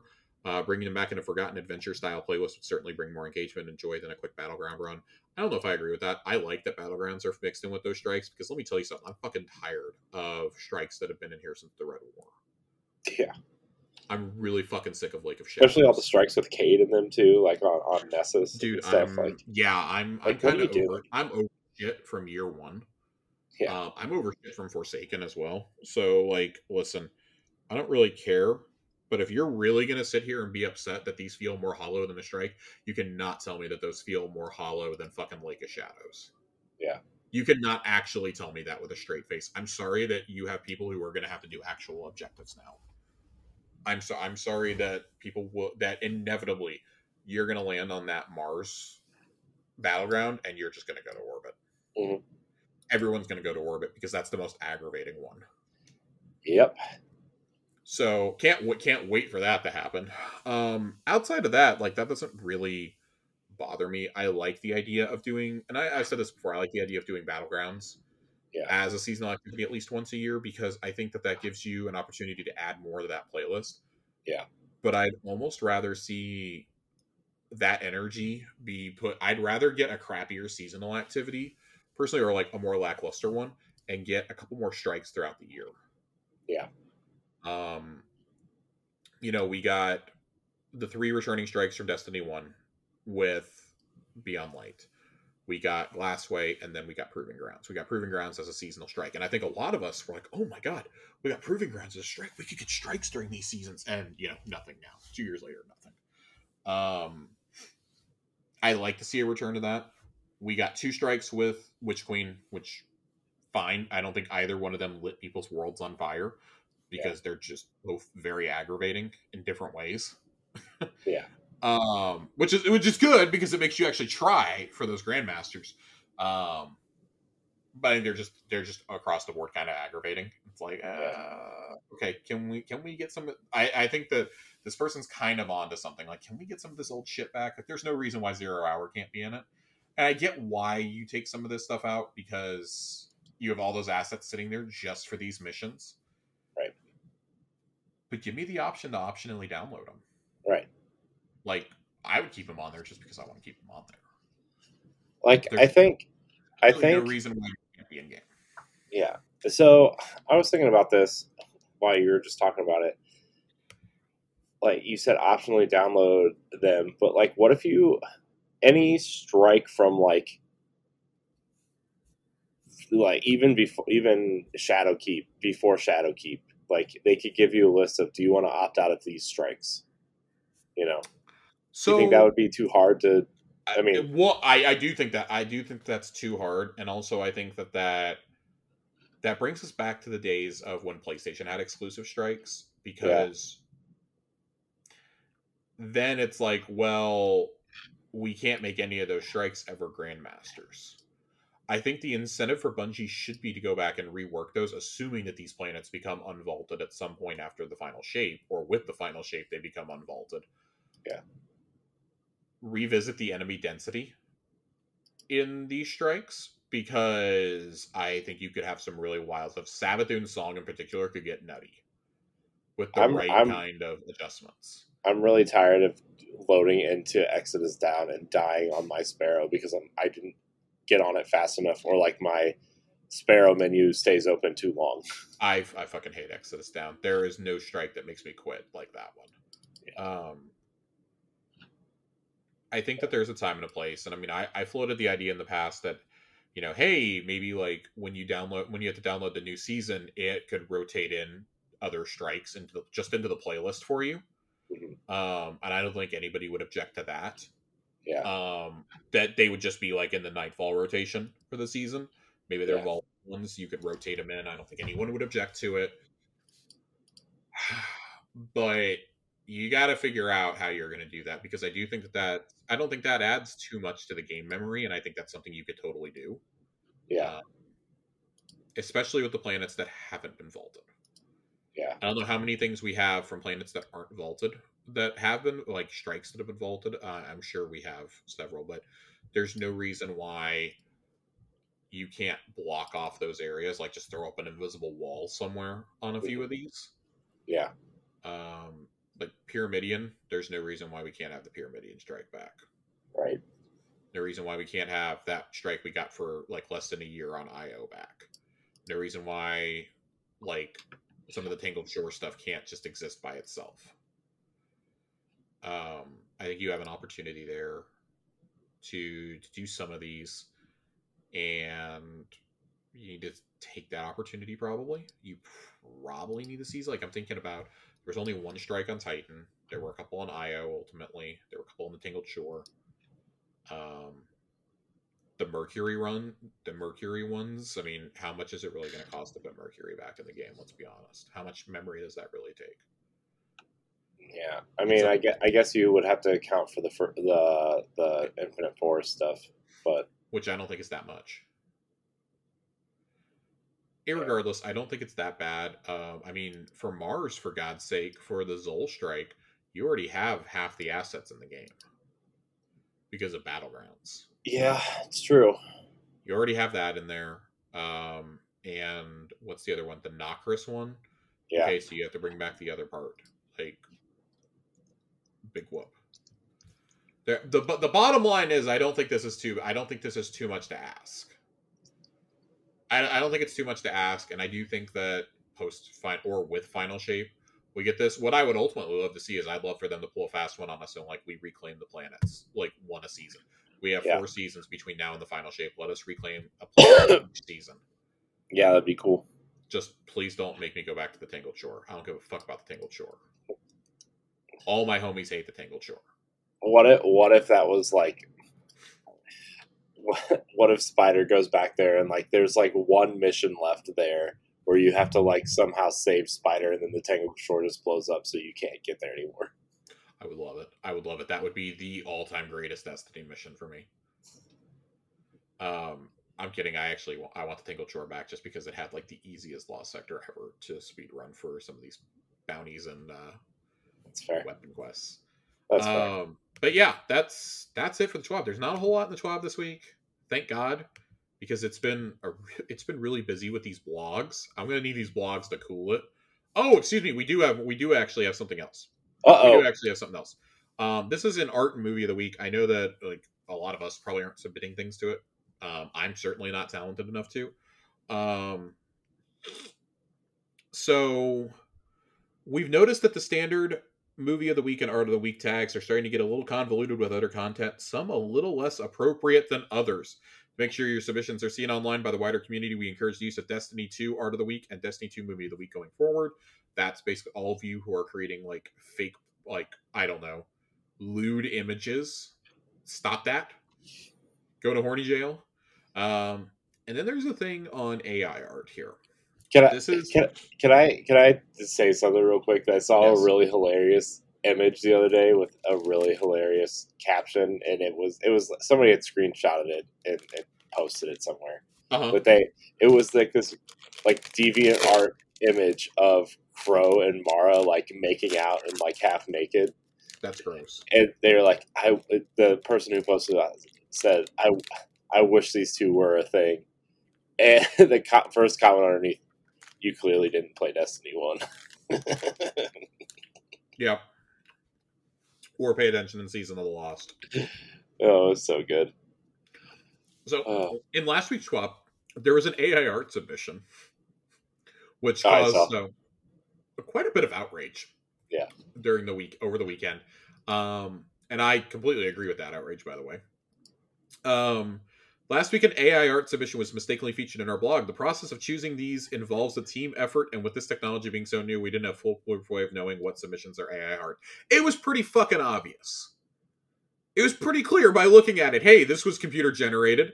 Namely, because you had fucking fingers. There were fingers. Also, just like the whole background of it all, it was it was bad. We want to keep the celebration of our community for those who work hard to bring their creative selves to the forefront when creating works that are that the traveler would find joy in. Because of this, we will not knowingly ever feature AI art submissions as potential art of the week or movie of the week winner. That being said, this is still new. We ask for grace if we mistakenly feature a submission generated by AI, and a respectful heads up should it ever happen again in the future.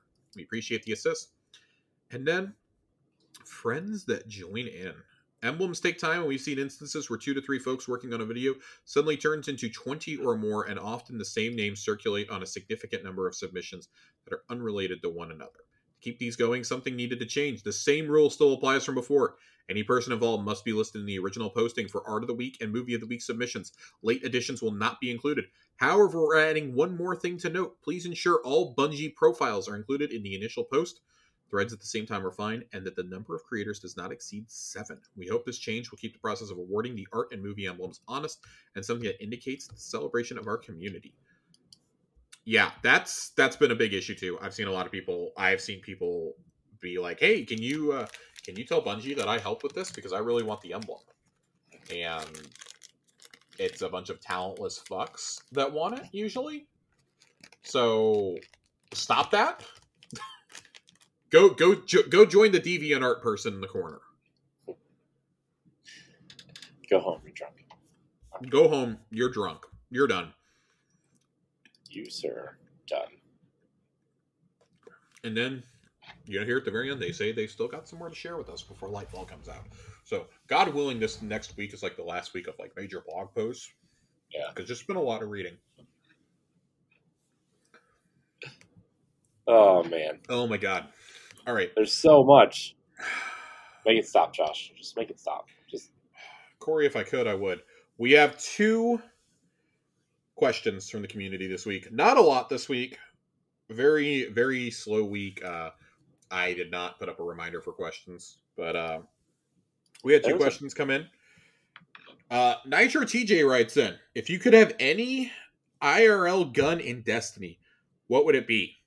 Examples would be a 1911, an M4 shotgun, a SCAR, or a Barrett 50 cal sniper rifle. I'm gonna be completely honest with you, TJ. I am not a gun person. yeah, I'm not a gun person either. I am not. I am not a gun enthusiast. I cannot begin to tell you what gun I would put in this game. I know what a revolver is. I know what a handgun is, and I know what a hunting rifle is, as well as like a very basic shotgun to use for skeet shooting that is used at Boy Scout camp. That is the extent of my gun knowledge. I do not know guns beyond that. I am a pa- I am a pacifist. Um, I I very much um I've never been comfortable using a gun in real life. Um, I had friends who liked to go to the shooting range when I was a teenager, and even in college, and I hated doing it. Um, I have just never I've never been a gun person, so I cannot provide you with an answer to your question. I'm sorry.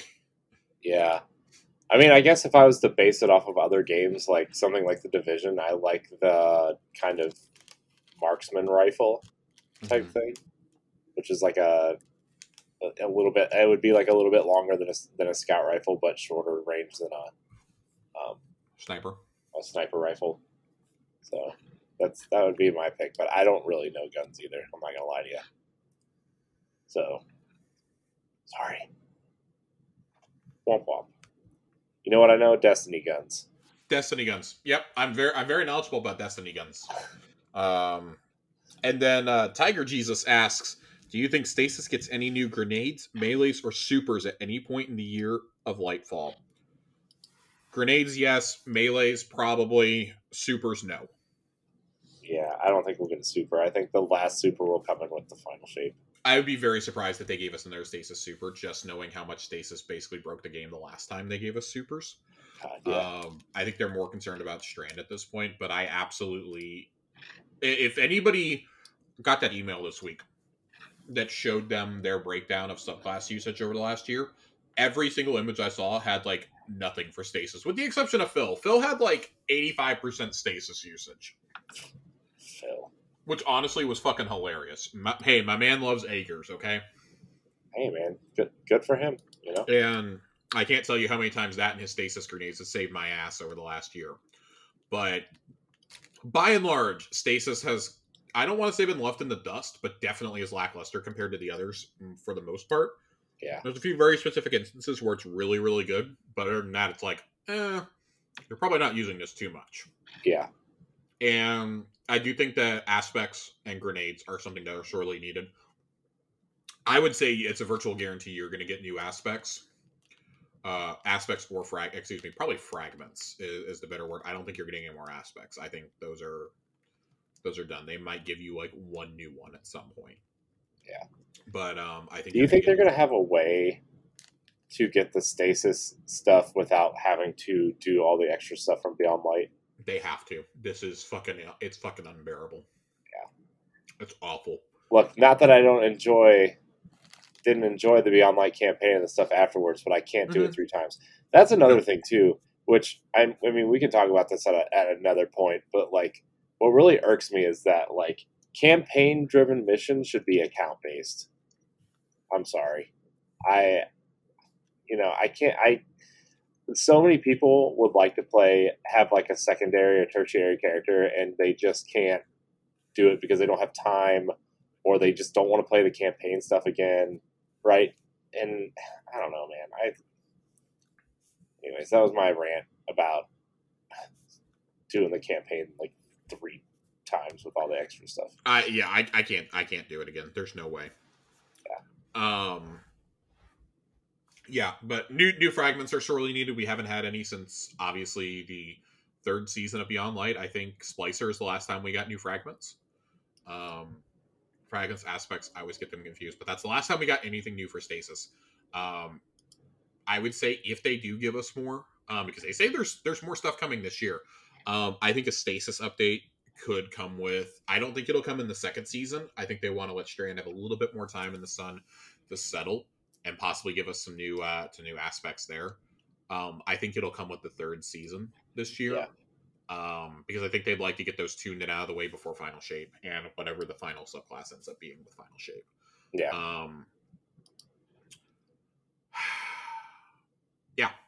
Yep. I get new grenade type, probably a given because, but it, at the same time, I'm not sure because there's three grenade types for including the grapple for Strand.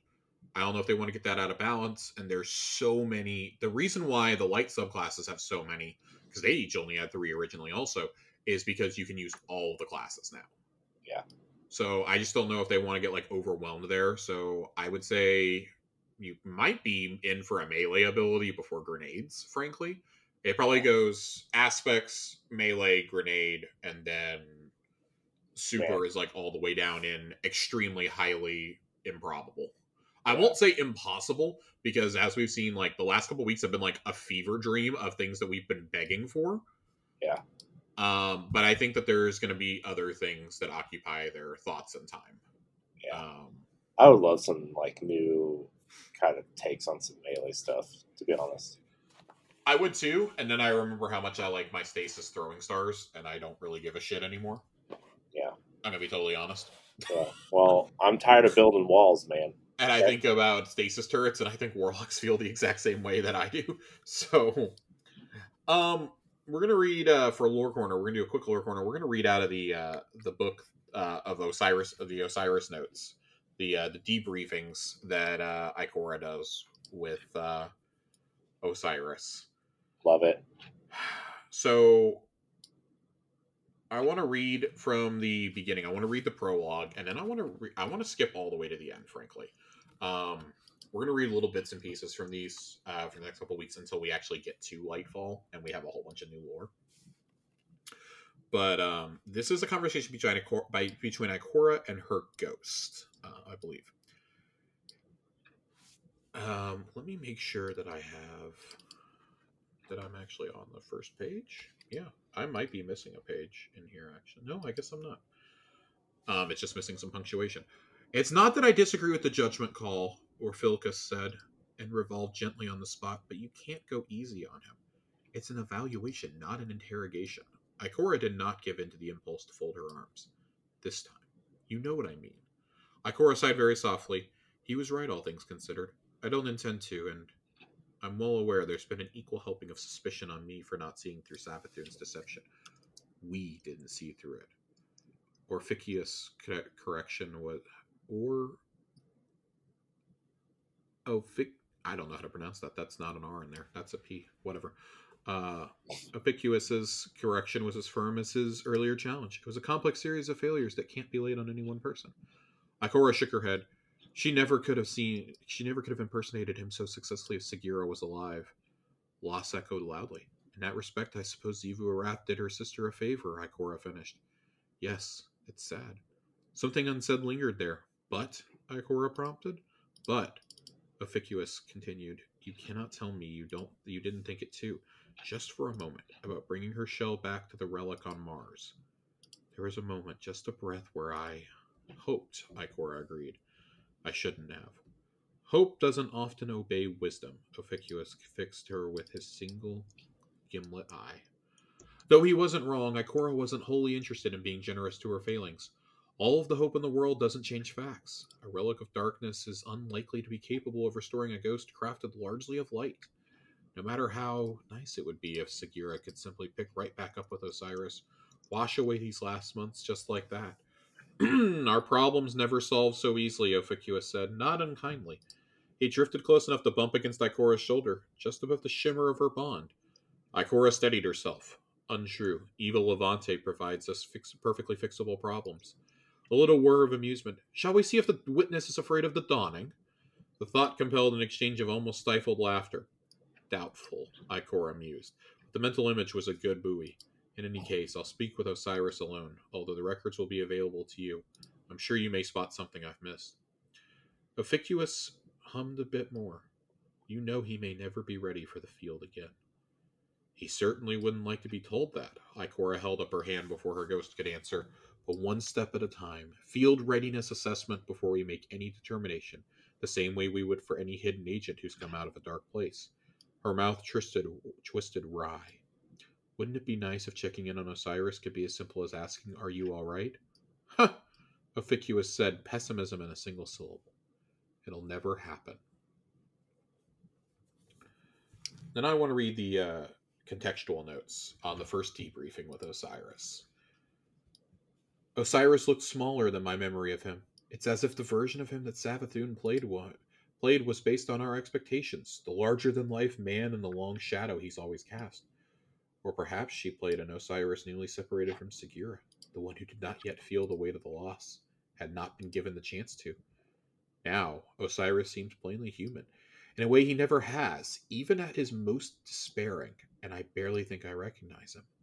But today, a familiar glimmer of his former self roused over the strong scent of the tea I made, and gave me a sort of patient, impatient look over the brim of the cup, as if to say he knows what I'm about and is going to do me the courtesy of not mentioning it. That's just as well. Osiris has never been one to sit down and talk openly about his feelings, and I doubt very much if his time in Savathun's possession will change that. Still, as I said to Ophiuchus, a shared pretext can go a very long way toward between those long familiar with each other.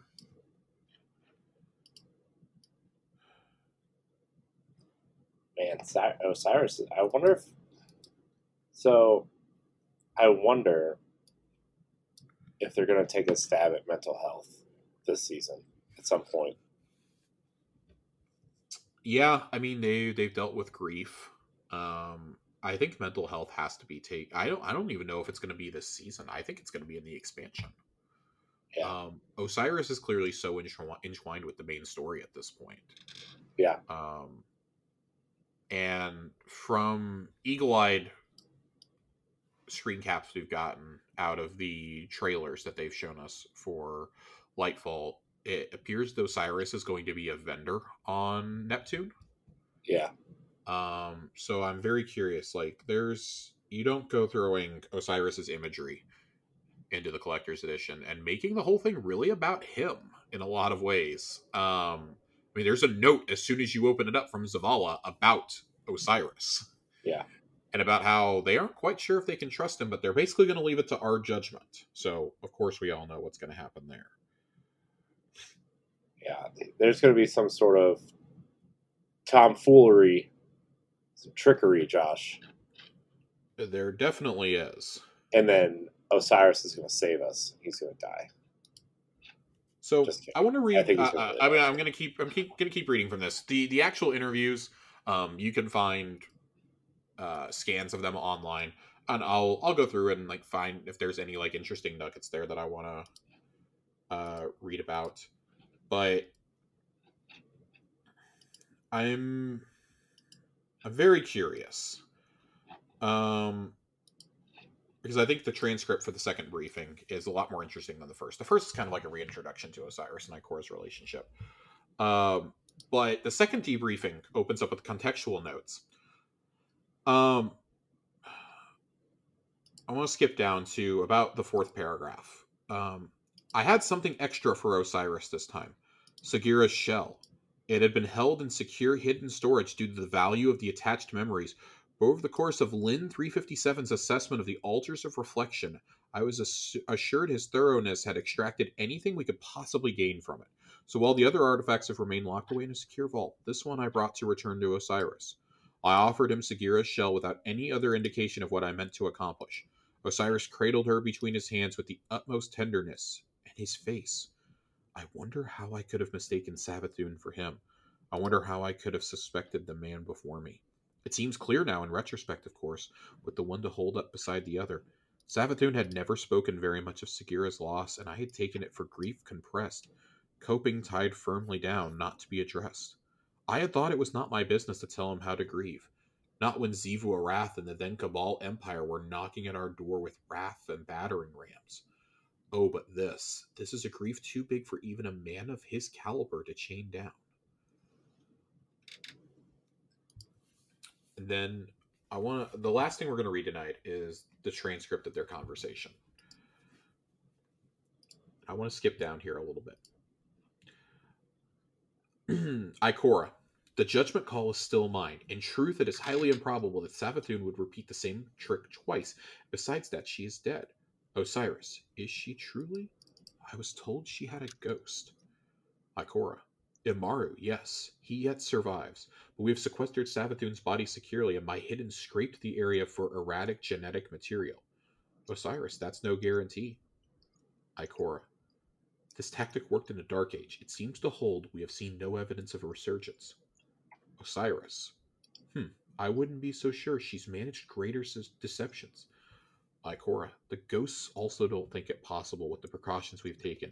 The disintegration might be catastrophic to that cause, but keeping the body intact and inaccessible seems to work. Osiris, the Dark Age was a long time ago now. Who knows what innovations the Hive have brought to the ghosts? Ikora, they are still ghosts. Osiris, are they? Ikora, while we may distinguish between light bearers and guardians, there is no equivalent for ghosts, and a difference in nomenclature would hardly make a change to their capabilities. Osiris, we must be pre- prepared for a ploy we cannot see, Ikora. Where does this confidence come from when the Queen of Lies is the opponent? Ikora, we do have an informant when it comes to the Hive, a conscientious objector. While for obvious reasons I can't say more, we are not so directly in- inhibited when it comes to the matters of the Lucent Hive's capabilities. Osiris, tell me when you are able. I think this is kind of fascinating. Um, yeah, I mean, it, it, it's man, it really, it really, really sounds like they're trying to figure this all out, right? I mean, it sounds like they're trying to figure this out, but I think that this also gives credence to the theory that we've expressed in the past that eventually Finch is going to get a real guardian. Yeah. Um, and I think it would be very touching if it was either Eris or Osiris.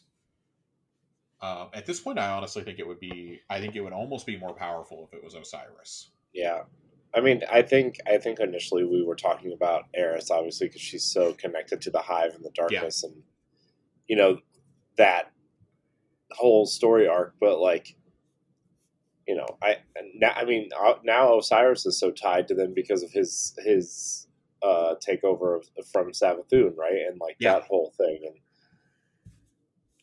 I I agree with you. I think it would be more powerful if if Finch went to Osiris. I, I really do, especially with like the whole storyline they they explore, like really kind of push to the forefront with with Saint and Osiris last season, right at the end of last season, and them kind of wanting to maybe live a life together or something like that. I think that would be way more powerful at this point.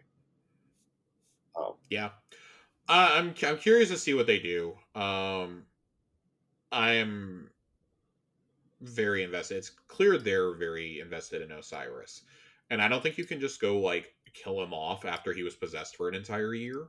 Yeah. and then we spent another year trying to figure out how to wake him up, essentially. Yeah. Um, but Osiris and uh, it's pretty clear that Osiris and uh, Eris have a lot of meaning here as we approach the end.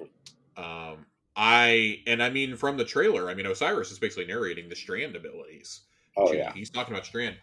We talked once back, well, not just us, but like the whole community talked about the Darkness Vanguard, as we Yeah. called it when Stasis came out, of Eris, Drifter, and Elsie. Yeah. I'm starting to think Eris, Drifter, and Osiris is more like what we're going to end up with. If Osiris is the one teaching us Strand. And with it not being an actual like element tied to anything, it's something that we learn and it's more of like a nano machine type thing from the Cloud Striders. I I do wonder if that's basically what Osiris uses, but also I wonder if he embraces stasis at a certain point. yeah, Um if he doesn't really have a choice. yeah. I've been, I've also been thinking like with his kind of exploration into darkness powers, obviously, and, and Strand, if they, if he either somehow manipulates Cloud Strider technology or even gets a gets his own version of of Elsie's Puka, right? Like I, I, just I don't know. I've been thinking about how much like Osiris is going to stay alive, but how are they going to keep him alive? And Right. you know, do they give him another ghost? Do they give him a puka? Do they do they allow him to use Strand to kind of become this immortal being? Like, is there more to Strand than we know? And that's what's keeping him, you know, safe and alive, and all these other things, right? Like, I, I just don't know.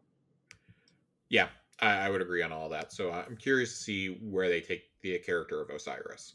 Yeah. Because it's pretty clear he has some major significance as we approach the end. Yeah. So, Corey, I think that's going to do it for us tonight. Yeah, it's I uh, think we're out of here. that was a that was a, a beefy episode, but we did it. We did it. Um, Josh, I'm glad you're back. I'm happy Two and- Two two and a half weeks, man. Two and a half weeks. We only we only have two more episodes before before the expansion. Oh my gosh, that's crazy. Uh, but we're going to get out of here. I want to thank everybody for watching and listening to this episode of Tower Casuals. Remember, you can follow us on Twitter and Instagram at Tower Casuals. Join the Discord.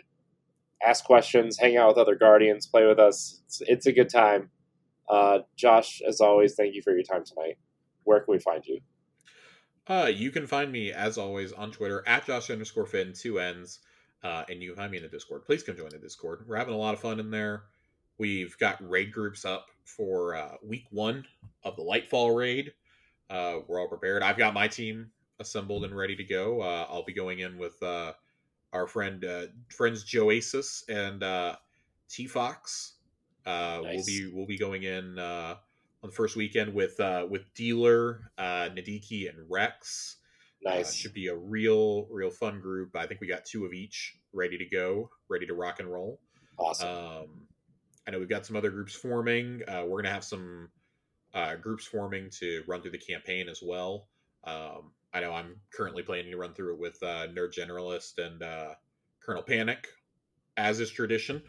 and As then is uh, yeah, tradition. it's man, it's going to be some crazy times. That's that's going to be a really fun week. It's going to be a busy week. I hope that they hold the seasonal content for a week like they did with Witch Queen.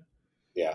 Um, just so nobody's risking getting spoiled on anything, but also for uh, greater tie-in purposes. Yeah, yeah. I'm uh, I'm taking a lot of my other shows off that week, so I can finish the campaign Yeah. because, you know, I mean, uh, the last two times we've done this for a campaign, I haven't really finished the campaign, and I think I would be not doing the show a service if I did that a third time. So I'm going to take a couple shows off and be prepared and, and do the campaign, and you know, probably not the legendary campaign, but you know, so.